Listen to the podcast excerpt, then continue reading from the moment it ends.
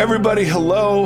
Welcome, friends, to the Vox podcast. Another episode with our Palestinian friend Jesus joining us via the Bible. And uh, Timothy is in California, which evidently the whole state is on fire right now. The whole it, West Coast. And it looks, it, it looks horrific. It literally, I mean, it looks horrific. And so I'm so sorry.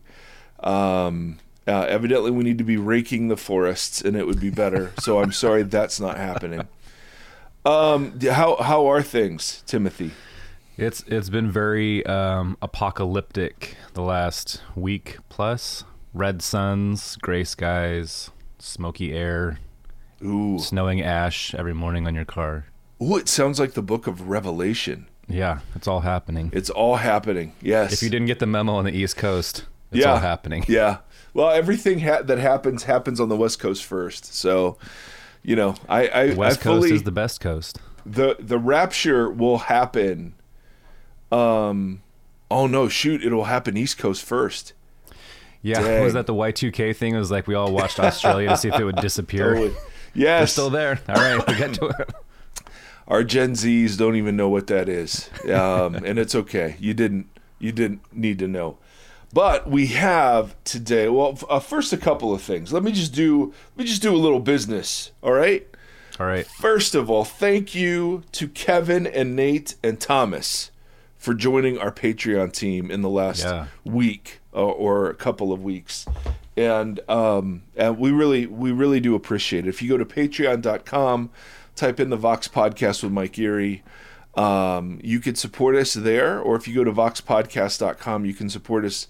There's a link to Patreon and a link to something called Tidly. Uh, both are tax deductible. Tidly's more for one-time things. Um, uh, Patreon's, if you're interested in a couple of rewards or um, a more of a regular kind of set it and forget it sort of thing. But we are very, very privileged to have a community that um, supports and uh, gives us feedback. Uh, we've got some reviews that we we don't have time to read today, but um, but they mostly involve Tim, and uh, and so we're That's grateful. Right. We're grateful for that. Again, the algorithms that are running our lives pay attention to these sorts of things. So thank you for liking, rating, subscribing, all of that jazz. Now, today we have Jesus. So so so far, Jesus has hit anger and lust. And now he's going to hit divorce and remarriage. And so... It's a natural you know, progression. Yes. And it's so nice that he kind of keeps things light and, uh, you know, just tells us how to improve our lives. Um, no, this is a very, very tender topic. And obviously, um, there are we, we have folks in our audience who have been... Uh, divorced, are getting divorced, thinking about being divorced, wish they were divorced. I mean, it is a really complicated issue. And anytime you talk about a complicated, very pastoral issue, you can die by a, a thousand deaths of the whatabouts. So what about this? And what about that? And what about this? So the text we're going to look out to look at today serves a very specific function. So we're going to look at the text in Matthew five. Then that will force us to go to Matthew nineteen for fuller context. And that, Matthew nineteen, will force us to go to Exodus and Deuteronomy. And then we will go back to Matthew nineteen, and then we will end up in Matthew five. All right, so that that's that's how we roll. Um, and there's, it, it's... Uh, The the thing that's interesting, Aline, our friend Aline, my goodness, she started Vox with us years ago, and it's just wonderful. Her husband, Matt, um, she's going to read the text for us today. It's just a couple of verses, but uh, there's a whole lot in here. So take it away, Aline.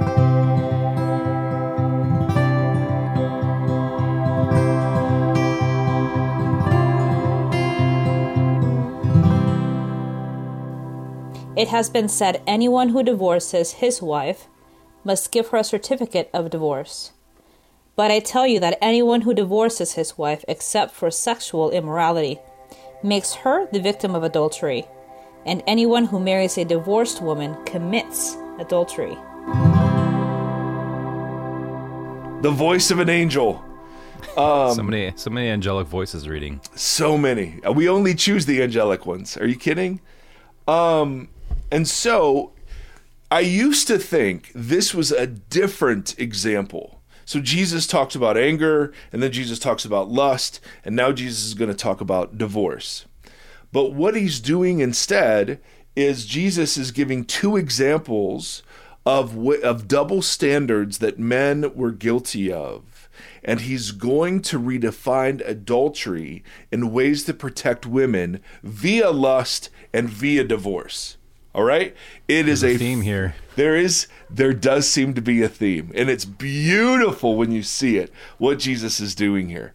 Um, and so, um, so the text, uh, uh, it has been said, anyone divorces his wife must give her a certificate of divorce. That's straight from Deuteronomy twenty-one, although it's a, a bit of a misread of Deuteronomy twenty-one. So Jesus is quoting something that's floating around in his culture.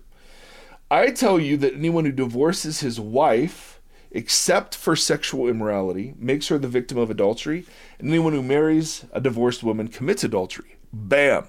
Now, to understand what Jesus is doing here, this is a summary of a much fuller discussion that Jesus has in Matthew nineteen. Now, remember, Matthew's blocking this material for different theological reasons. So it's not always linear. He did, he did this. Mark is the most linear, it seems. He does this, and then he does this, and then he does this, and then he does this. John is very, very theological, built around the seven days of creation, um, formed around seven signs that Jesus kind of uses to reveal his messiahship before he dies on the cross and inaugurates new creation. Luke is written to Gentiles and is more geographic, ge- geographical in nature. So Luke Luke has tons of geographical references as we're going through it. Um, Matthew blocks his teaching into five different blocks. Uh, that correspond. Anytime you have five blocks of teaching, you would think new Moses, new Torah, new Exodus, new Mount Sinai, right? We talked about this very, very early in the um, Sermon on the Mount series. This is, so Matthew's blocking material that Jesus explains more fully in Matthew nineteen.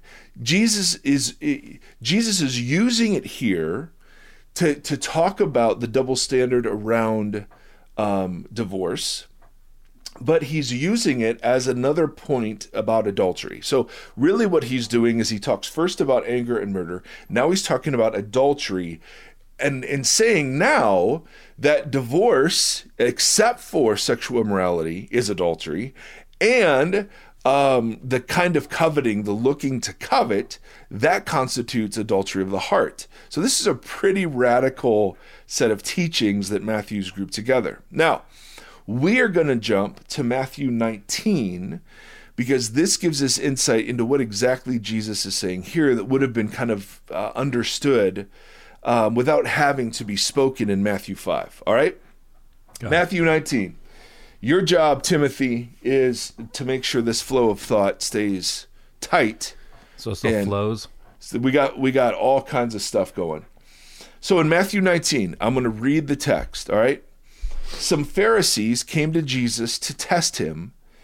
They asked, "Is it lawful for a man to divorce his wife for any and every reason?" Jesus replies, "Haven't you read that at the beginning the Creator made them male and female, and said, 'For this reason a woman will leave his father and mother and be united to his wife, and the two will become one flesh.' So they are no longer two, but one flesh. Therefore, what God has joined together, let no one separate." "Why then," the Pharisees responded, did, did Moses command that a man give his wife a certificate of divorce uh, and send her away?" Jesus replies, "Moses did not command this, but he permitted you to divorce your wives because your hearts were hard. Mm-hmm. It was not this way from the beginning.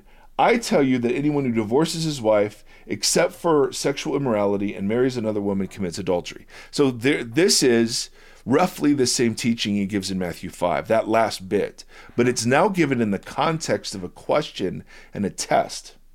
The disciples, to just show you how jarring this, this teaching is, The disciples said to him, if this is the situation between a husband and wife, it is better not to marry. All right. So, so unless that, unless Jesus's teaching hits us the same way, we haven't yet fully understood how radical it turns out to be. All right. So what we're doing now is we're doing theology. We're not doing pastoral work. We're doing theology. So we're going to go back and we're going to look at, there are six hundred thirteen laws in the Old Testament. Are we going to look at all of them? Yes. Yeah. Yes. In order. Um, no, we're going to look at two, the only two of them that deal with divorce. One deals with divorce. One actually deals with remarriage. That is going to frame the context for what Jesus is dealing with here. All right. So background, Matthew five brings up Matthew nineteen, which brings up two Old Testament passages that form the kind of the culture around this conversation. All right. The first Old Testament passage is not referenced in that test, but it's one of only two that are dealt with, that deal with divorce in the first century, um, or in the Torah. Exodus twenty-one, starting in verse ten, Timothy, if a servant marries another woman, he must not deprive the first one, his first wife, of her food, clothing, and marital rights. And just to be clear, marital rights means sex and intimacy. Okay? If he does not p- provide her with these three things, she is to go free without payment of money. In, in, in other words, uh, she doesn't have to pay her way out. Uh, she gets the her bride price back and all of those sorts of things. All right. Hmm. So, th- and this is this is from Tim Mackey, right? Tim Mackey has this great episode that he did with us on the Old Testament and the understanding that the Old Testament is triage. The Old Testament, except for maybe Genesis one and two, is not God's moral vision for human beings. Yeah. It is it is finding Israel in Egypt in slavery for four hundred years and then working with them and pointing them towards more and more justice, more and more fidelity of worship. So when you read laws like this, it's like, well, this sounds horrible.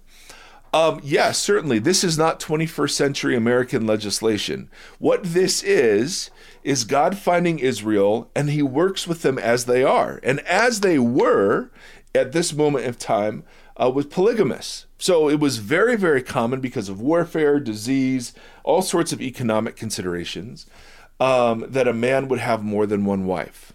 Right. And in this instance, this law is given to say, if your first wife, all right, you have your first wife, and if you marry another, you cannot deprive the first one of food, shelter, or clothing, and marital rights, all right? And if you do deprive her of any of those three things, you uh, cannot hold her into that marriage. She yeah. is free to go. Now, who does this law protect? The women.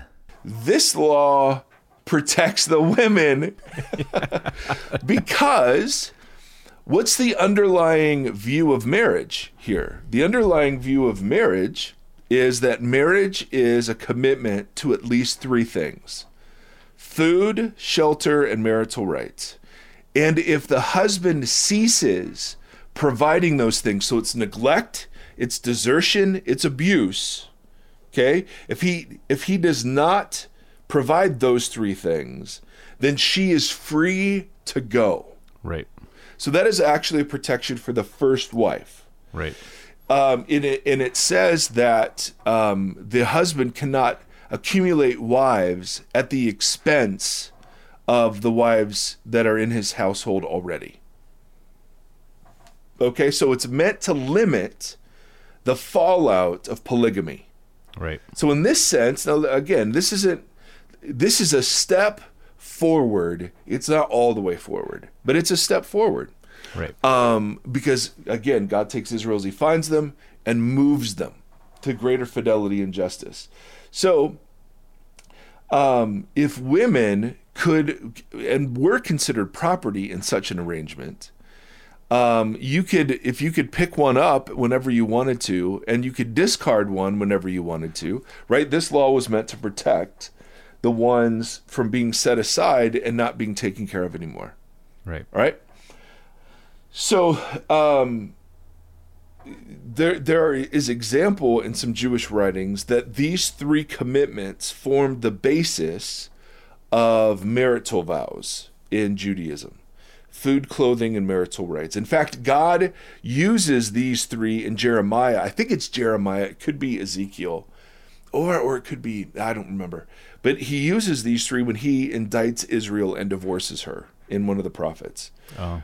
Um, you did not eat the food I provided for you. You right. did not, yeah, I mean, you did not take shelter in me, and you defiled yourself, you know, and using adultery is kind of a metaphor for idolatry. Yeah. So, so that's the view of marriage. That is the the the first verse um, dealing with divorce. This verse is going to be a counterpoint to the next verse, and this is the one that Jesus is asked to comment on. All right, now this is super tricky. This is one long sentence in Hebrew, and it evidently it's brutal because it's brutal in English. So this is Deuteronomy twenty-four. If a man marries a woman who becomes displeasing to him because he finds something indecent about her, and he writes her a certificate of divorce, gives it to her, and sends her from his house, and if after she leaves his house and becomes the wife of another man, and her second husband dislikes her and writes her a certificate of divorce, gives it to her, and sends her from his house, or if he dies, then the first husband who originally divorced her is not allowed to marry her again. Okay. So this is actually a law not about divorce, but about remarriage, right? Divorce yeah. is assumed. Uh, if a woman becomes displeasing to him because he finds something indecent about her, he is to write her a certificate of divorce. Now, the certificate of divorce was a formal legal document that had to be observed by two witnesses. So when, when Joseph finds Mary to be pregnant in uh, the Jesus story, he wants to divorce her quietly. This is how he would have right. done that. The, the, the writ of divorce um, would have included within it, you are now free Uh, to be with any man, okay? And it was written to protect the woman against the charge of adultery. Right. Right? And the man against the charge of adultery. Because this, this was saying, okay, adultery now no longer applies in this instance because we are no longer married. Right. Make sense? Yep. And so the law, as weird as it sounds, is, hey, husband number one, if you get write her a divorce and send her away, and then she marries husband number two, and husband number two either divorces her or dies, husband number one, you cannot go back and remarry her. Right. All right? Now, that was not the debate part. The debate part was, what does it mean when the text says, if a man marries a woman who becomes displeasing to him, right, because he finds something indecent about her? All right, now, so these were two, these were the two huge questions of Jesus' day around divorce. What does it mean that the husband is displeased? And what does it mean to find something indecent about her? Right. All right. So this, this, now we're getting close to Matthew nineteen, because Jesus is being asked to comment on the debate around those two questions. Yeah. All right, so let me go, let me do five minutes more of really painful stuff. Indecent right. and displeasing. Yes, those two words. From Tim Mackey, the matter of indecency is a technical phrase that's only used here in all of ancient Hebrew. We have no other instance of this phrase ever being used. It's a technical legal phrase that is only used here in all of ancient Hebrew, meaning we're not quite sure what it means. Okay. Okay? We're... Thus, when the rabbis came across something where you weren't quite sure what it meant, what did they begin to do about it? Debate it. Yeah. So, from the Mishnah, which was uh, which was Jewish oral tradition codified, we know that there were two camps of Pharisees, two views on this verse from two different groups of Pharisees. All right? The disciples of Rabbi Shammai um, were strict and, and understood displeasing means something sexually indecent. Okay? So displeasing means there's something sexually weird, irresponsible, irregular going on. All right? So it's, yeah. the, it's a restrictive view that says the husband can only divorce the wife when she when he is displeased with her because of sexual infidelity. Okay. Okay? So it's more that she has done something outside of their marriage, not correct the way that she does something within. Yes. Yes, yes, yes. Okay, that was Rabbi Shammai. All right? Okay. Rabbi Hillel was the, the way more liberal uh, person on this debate.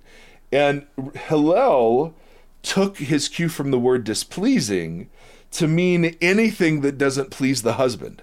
Oh, okay. Okay, so why? So you could get a divorce for something displeasing, okay? Yeah. Shammai said displeasing only means sexual immorality, sexual infidelity.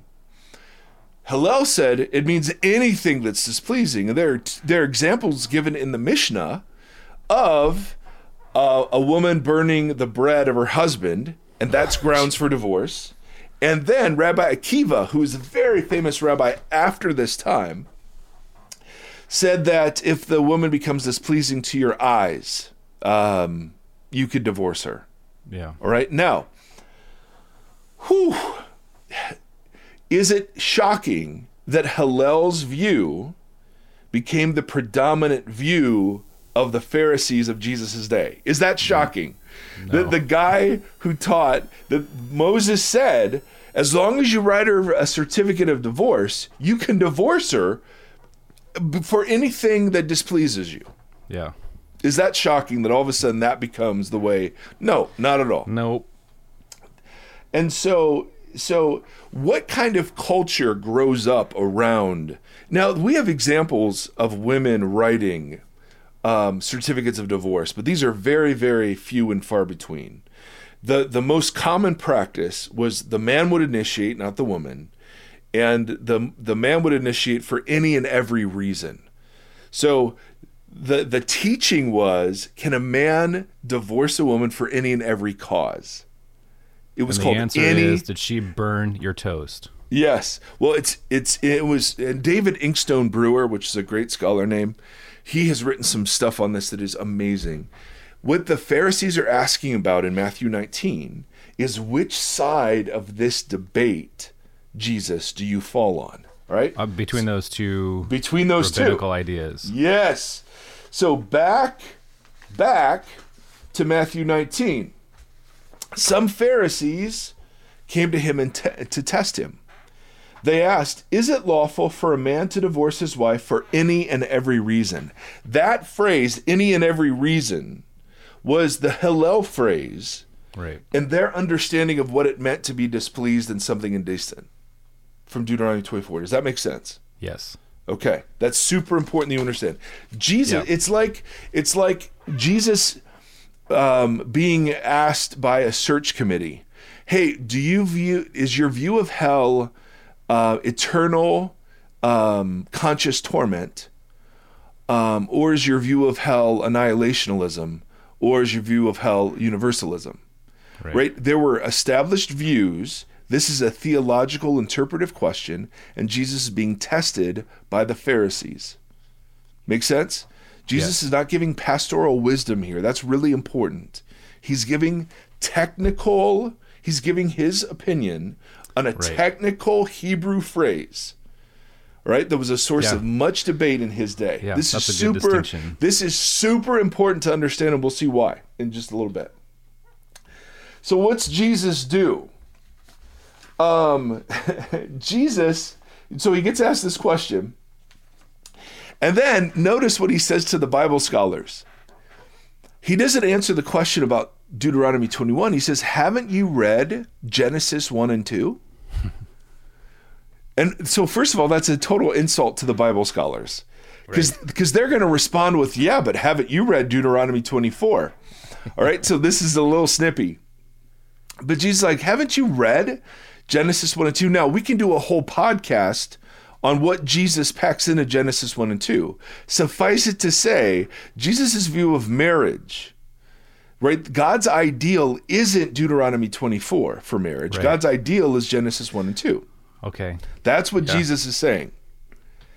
That's why he will say Genesis or Deuteronomy twenty-four was permitted. You were not commanded to divorce. Right. You were permitted to divorce because of your hardness of hearts. But it was never that way from the beginning.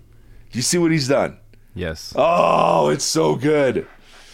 So we could do a whole riff on Genesis one and two. Yeah. The the the gendered Ezer Kenegdo companions. That it definitely raises a lot of questions. Oh, it raises questions, but Jesus isn't answering those, and so we're yeah. not going to right now either.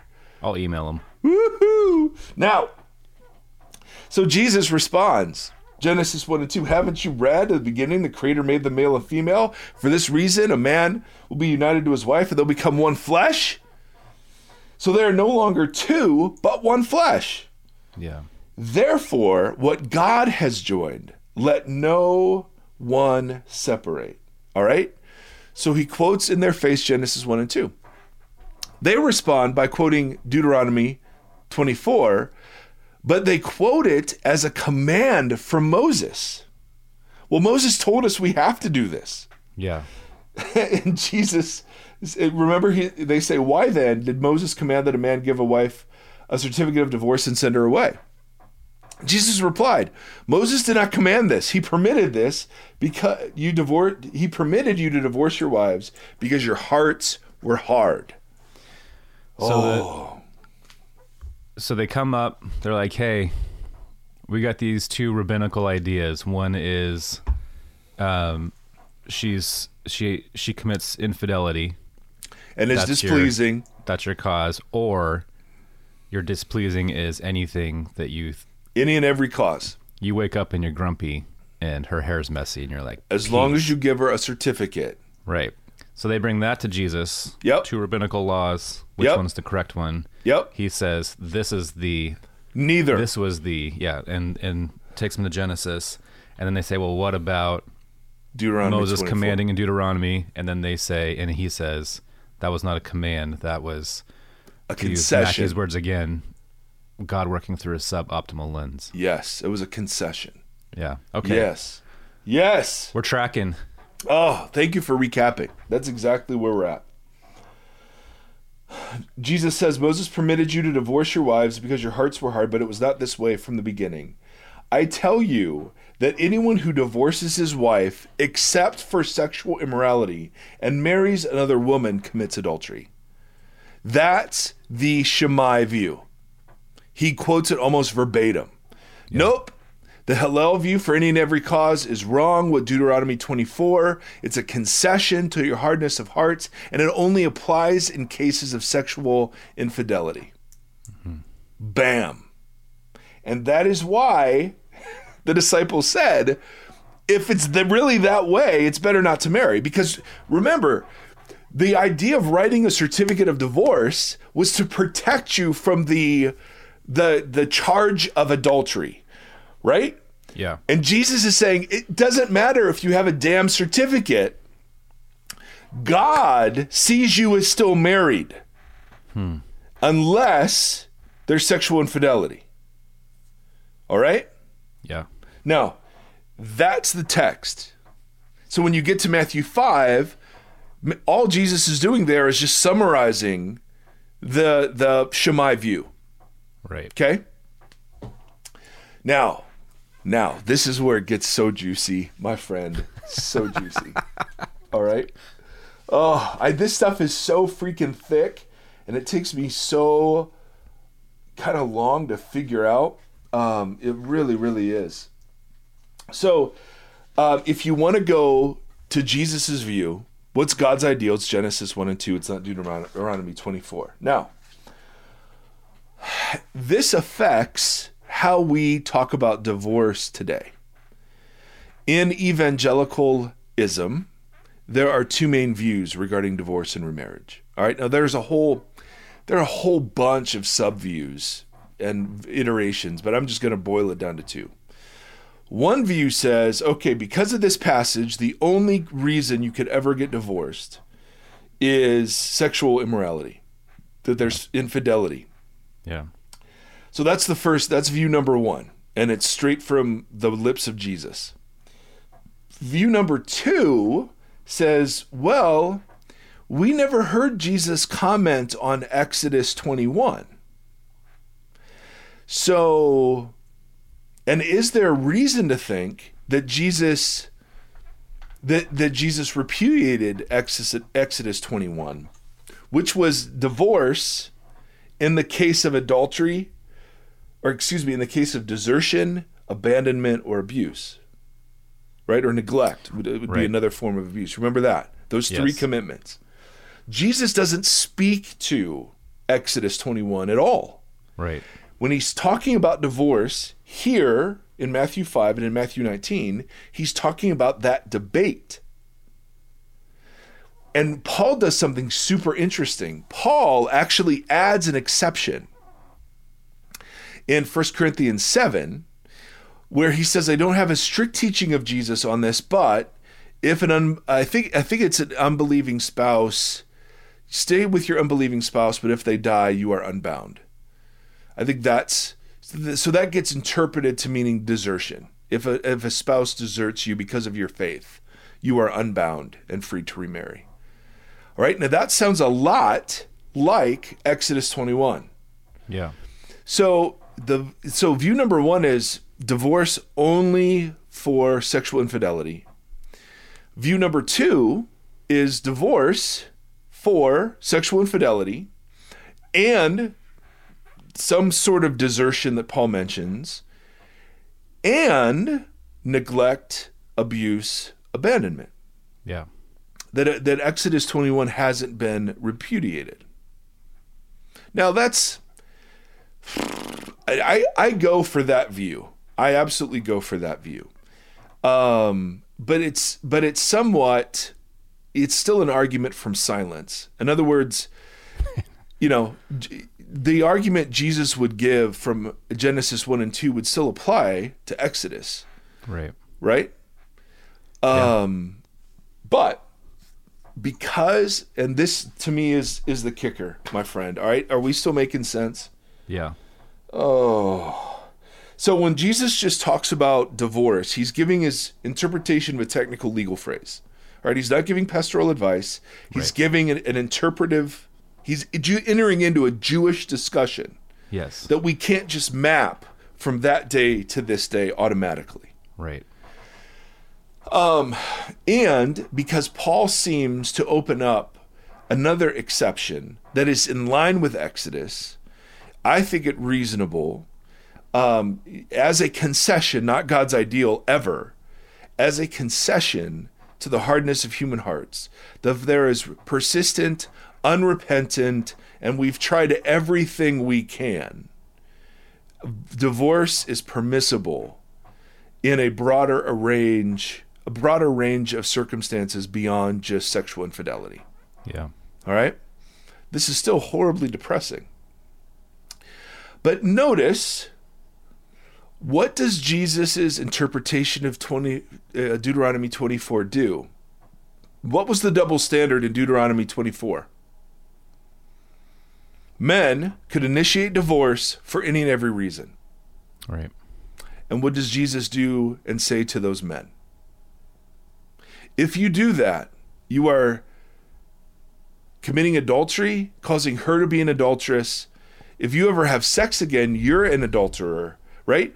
He flips the certificate of divorce on its head, and it says instead of protecting you from adultery, it is actually causing you to walk in adultery because God still sees you as married.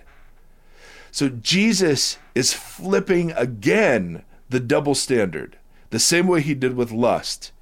Now he's doing it with divorce. That it, nope, this does not apply for any and every cause. Hell no. So to all of those neglected and abandoned and abused women who were told to have to stick in marriages because it's God's will, right? They're mm-hmm. free. Now again, I say this just in theory. Yeah. Because because guess what you can do, Tim? I don't, I don't know. I don't know if you know this, but the human heart is an exhaustedly creative vehicle for rest, rationalizations. And so how could how the hell do I know if someone's really been deserted, if right. someone's really been neglected, right? Because I mean, yeah. I've had I've had people say, well, I'm getting divorced because my husband looks at porn. Right. That to me is infidelity. He's got to go. Right. I've had people who are just looking, who want to get divorced, and and they're just looking for a reason. Yeah. Right. How do you judge that heart? I mean, you you can't. All we can say is that there are genuine instances where, as a concession to the evilness of one of the spouses, it is right. permitted to be unbound.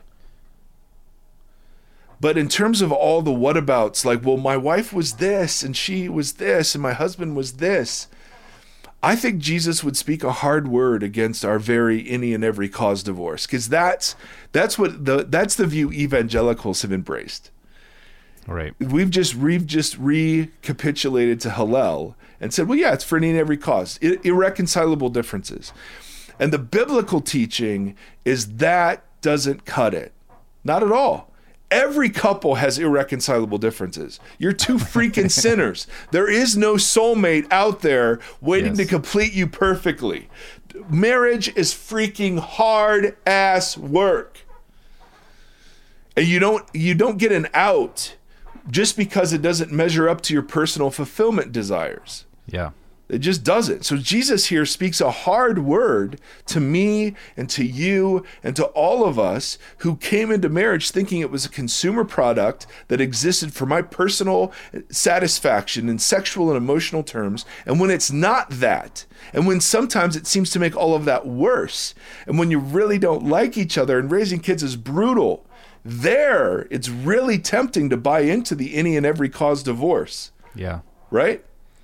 And Jesus yeah. says, absolutely not. So he speaks a hard word against our consumer hearts. But the word he speaks to women who've been abused and neglected and mistreated, who've been neglected, deserted, abandoned, and cheated upon, you, you do not, he never commands you to divorce, but he permits, you are free to go. Yeah. Holy moly. Think about the Pharisee view of divorce.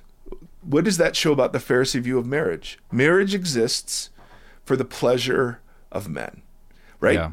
If if you could divorce her because she's displeasing, what did, what does she exist for? Pleasing, right? Yeah. It seems like we still, I, I don't remember when we talked about it, but it's, you know, there still seems to be so much of this in the church when, um, you know, uh, uh, an elder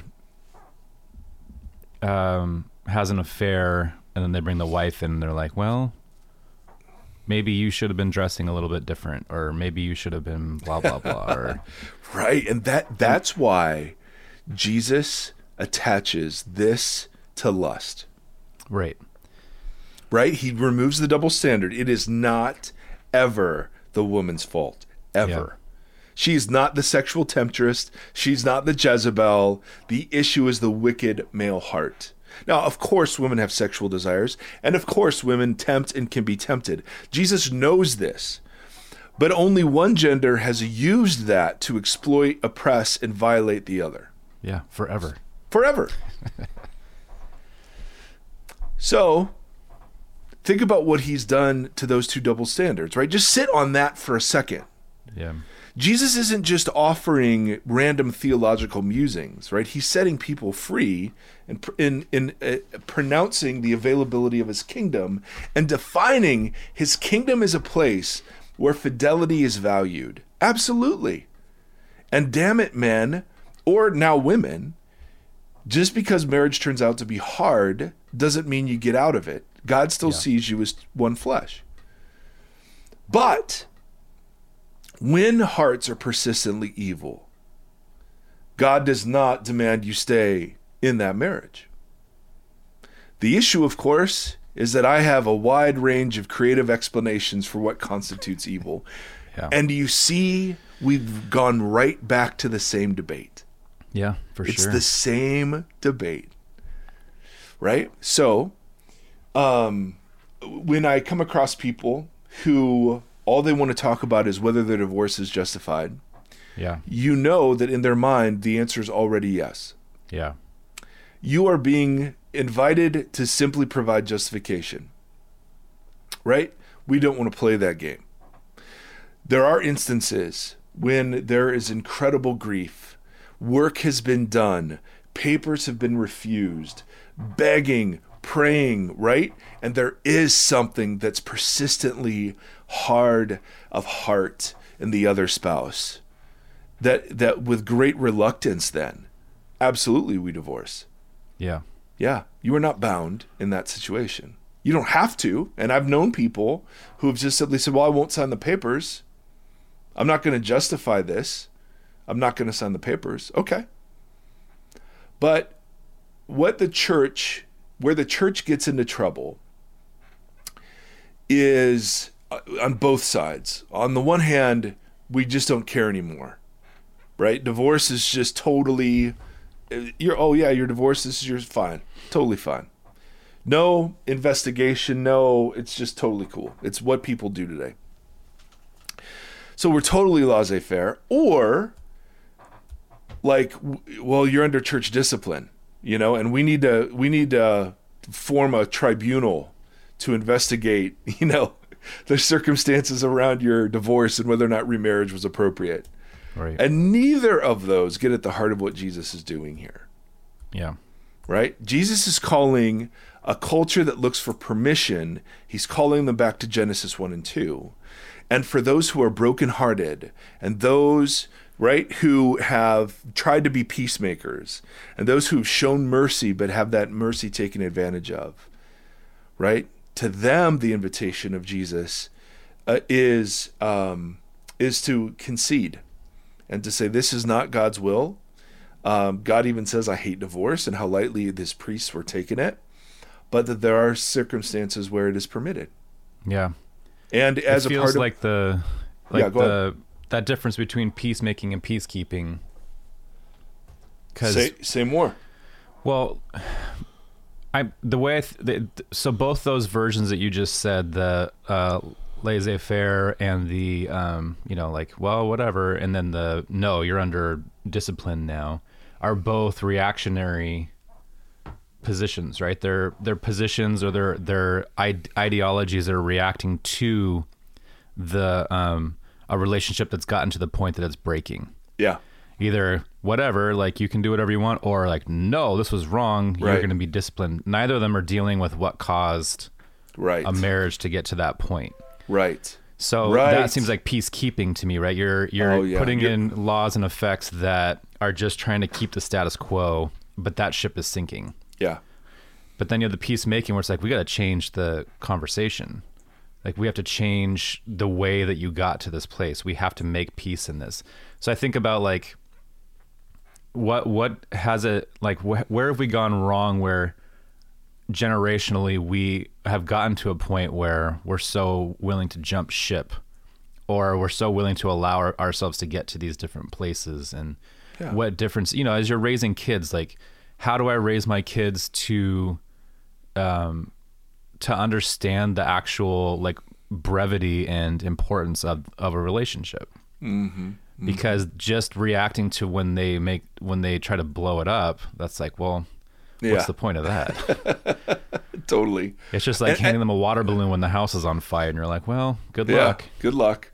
No, I mean, I, I don't know the answer. Our choice has been for our kids, because they're a bit older, to bring them in um, to the fact that there have been really rough patches in our marriage. Number yeah. one, they already know, right? I mean, they're not, they're not, you know, they can hear the conversations or they can, they can, they have just incredible radar. But, but secondly, what we want to try to demonstrate, and, and this wars, I mean, I, I can say this, and I've said this for years, but I still don't, I'm still working to rid myself of this, that sex um, and marriage were meant um, to be pleasing and fulfilling. Right. and that your spouse, that was purity culture, man. Yes. That um, if you wait, it'll be amazing. And if you wait for the right one, your marriage will be amazing. And yeah. I'm here to tell you that that there are amazing marriages, but they only they don't become they don't they aren't that way because yeah you know and it's um, not luck of the draw either. It's no, not a lottery it's a, system. It's uh, it's such a it's such a war against the consumer culture, yes. right? Because I mean, all dating was for me was just trying. You're just trying on yeah. different relationships, and I'm the I'm the arbiter. It's not, I'm not, I'm not thinking at all about, hey, would this benefit the kingdom? Would we be a good, would we be good parents together? You know, it's no. Well, I, and we got that advice from the other side of the fence too, from like non, um, believing families that were like, wait a second, if you go buy a pair of shoes, you try yeah. on a bunch of shoes before you purchase. Yeah. Because yep. man, that hurts your feet. Right. If you buy the wrong pair of shoes, you're totally. just a, you're just a terrible consumer. Right. Right. Exactly. I, and you're stuck forever. I was forever. thinking about this. Yeah, I was thinking about this last week with the with the um, lust and adultery conversation, because that purity culture track for me was uh, don't touch, don't touch, don't touch, stay away, stay away, stay away. If you do, once you get married, it's going to be like the fourth of July. It's going to be fireworks and mm. holy moly, God's going to bless you because you, and then you get married and you're like, I don't know what I'm doing. She doesn't know what she's doing. We're fumbling around. It can be discouraging, especially if you do have the mindset that this is a reward system. Yes. Like we're, we're working in yes. a reward system. So then you're like, oh, dang. This prize it didn't work correctly or whatever. And then, yeah, yeah. and then you, but then we don't like to talk about this stuff. So there's that uneven balance of like, um, we don't want to talk about how our understanding of sex is weird and flawed and yes. um, secret. And then for, you know, not speaking for everybody, but then you, you do drift into these lanes of indulging in lust or indulging these things yep. because it's like, well, this isn't working over here. Yeah, but I still right. deserve something. Yep. So I'm going to go over here. Oh, but yeah, then you don't want to talk you. about that either. It's just me. I'm just, this is my personal story. You're not, you're not hitting me at all, at all. So then you're, then you're dealing with these impulses, indulging these impulses, but you're doing it in secret, which builds up oh, terrible calluses. We know and where that things goes. That, yep. And then you come out of that and you feel angry and you blame God because this wasn't fair. Yeah. This didn't work out correctly. This is not the design that I was promised. I did everything right. Yeah. I told a very righteous line and now I'm being punished for it. And now I have all this shame from it. And then I, which further ruins to, the true reward you were supposed to get. Yes. No, the whole thing is skewed from the start is what I'm trying to get at. Like our, our starting point is off. Yeah. And because of that, uh, the, it's hard to see the finishing or the, the journey down the road being. So when I see Jesus reacting to like, tell us which one of these is wrong, he's like, no, go back to the very beginning of it. Mm-hmm. This is this is how this is done correctly. We're trying to get back to this place. Yeah. You guys are reacting to the wrong pieces. Is porn right or wrong? I'm trying to get you to a point where right. uh, that's not part of the conversation. Yes. So, oh, and Tim. This also leads me to the Billy Graham stuff, because that has come up multiple times over the years, the Billy Graham rule. Yes. And oh, you're so, so like, on fire right now. Well, I've been thinking about this a lot because this was my journey where I was like, of course, like I am, you know, I am fairly liberal in a lot of my beliefs. Should Do I think that I should be alone with a woman? Uh, like, and, and so with uh, um, Mike Pence, like not giving interviews, right? He's the, right. So he's denying this woman her job because he... Uh, holds this rule that he shouldn't be alone with somebody. Mm-hmm. Is that the woman's fault? Because he's going to be, he, there's a possibility that he may be tempted. Right. There's a possibility that he might be seduced by her. Again, that's all this victim yep. mentality from the man and yep. is harming the woman again. So it's just, I've come, I've come full circle now where I don't, I've come out of the shame market, out of the blame game market. And now I'm in like a, oh, I just got to fix my shit.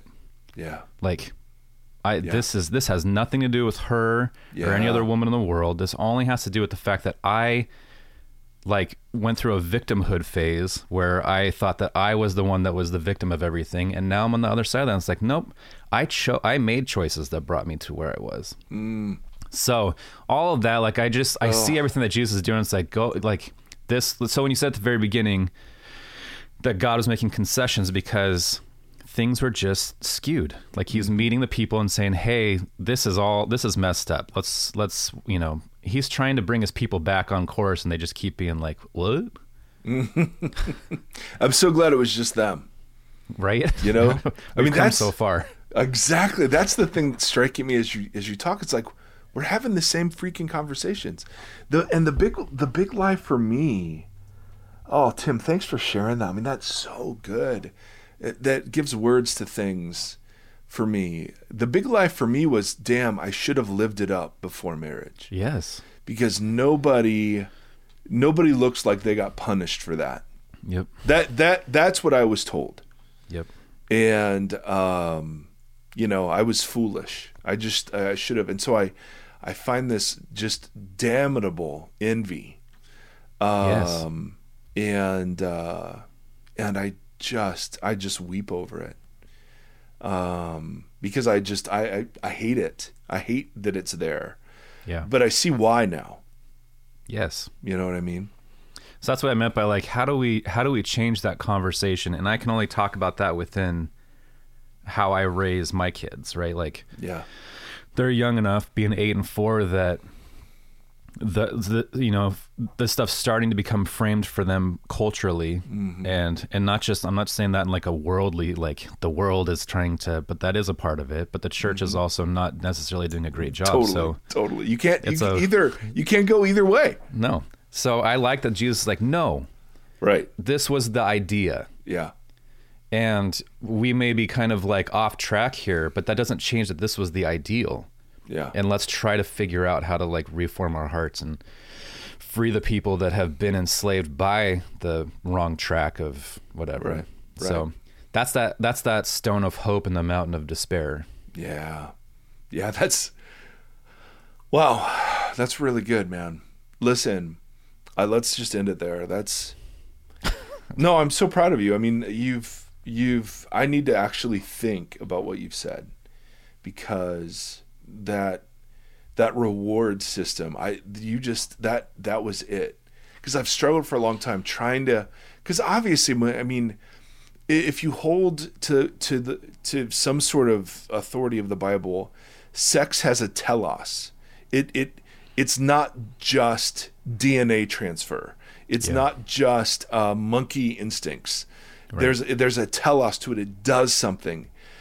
um And and so obviously I want my kids to know that it does something. Um, and at the same time, I want them to know that all the feelings that they have right now are are are good. Yeah. yeah they're not bad feelings and yeah. they're natural. And and yes, I mean, of course, of course. And and so we've made decisions that I don't know, I, I'm sure would horrify other Christian parents, but to try to validate their embodied their, their embodied feelings, right, right, um, and um, and because I, you know, sex was very shameful. Um, I was introduced to porn really, really early, and you know, it was in secret, and that's just yeah. always where it's been, you know. And so, literally, the my one, I, I have a couple rules of life, but one of them is okay, try not to live in secret anymore. Yes. That's you know, huge though. It's a huge one. Uh, and, and going back to what we talked about before, that's where adultery starts in yes. secret. Yes. That's where everything bad starts. So you got it. Oh, ladies and gentlemen, after a heavy, heavy episode, I can only end it with this young man right here. Yeah. Ladies and gentlemen, it is Seth Erie. Yeah. What's going on, boy? It's good. It's good? Where's Chick-fil-A? You got some Chick-fil-A today? With Nate. With Nate? Okay. I like Chick-fil-A. Nate have Chick-fil-A sandwich. Nate has Chick-fil-A sandwich? And yes. What are you having? I'm going to have mom chicken and fries. Seth has mom chicken, which is um, unbreaded, so it's the grilled. That's mom oh. chicken, and fries. I love that it's mom chicken. The mom chicken. All right, what's one thing you like about your daddy? Um, I like living daddy. I like go to sleep with Big Snuggles. He likes oh, going to sleep with Big Snuggles. Yes. Yes, we are, you are, when you're in the mood, you are quite the snuggler. Yeah, I, I close my eyes. Yeah, you close your eyes. Absolutely. Absolutely. Yeah. Well, Seth, yeah. All right, you're going to sign us off today. Okay. All right, so I want you to tell the people, um, thank you for listening. Okay. And um, and we look forward to talking to them again. So however you want to say it, like say your Vox podcast stuff. Um, right here. Come closer. Um, guys, um, thank you for watching Vox dot com. And please, thank you for tuning in up there. Please, and Vox dot com when you miss it. And I do Vox podcast. Boom. Or see, um, Tim Timmons funny. Boom. Or see, um, Tim Timmons. Down below, and comment, Tim Timmons, and comment, and Kevin, boom, figure, figure, watching, and have a great day, hey, hey, hey, fun, thank you guys for watching, please, never forget the Vox, like I said, hey, hey, girls, I'm on Facebook, Facebook Live, and tomorrow, and, and, and, and thank you, thank you, Mister Bye. Okay, just to recap, all right, that was amazing. So there was mention of the Vox World Headquarters subscribing right to our YouTube channel. There was Vox dot com. There was a Bonnie shout out, a Tim shout out, a Kevin with a boom. Uh, there was thanks for tuning in today. And Tim Timmons. And Tim, Tim, Tim Timmons, uh, who was a friend of ours from Mariners way back in the day. A Tim Timmons shout out, and uh, Tim Timmons is a, a dear friend, Christian artist. Tim, uh, or Seth calls him Tim Tims. Tim Tims. Tim Tims. There's a lot of booms in there. A lot of booms, a lot of booms going on. So, ladies and gentlemen, what else can be said but that? Thank you for tuning in. Until next time, friends.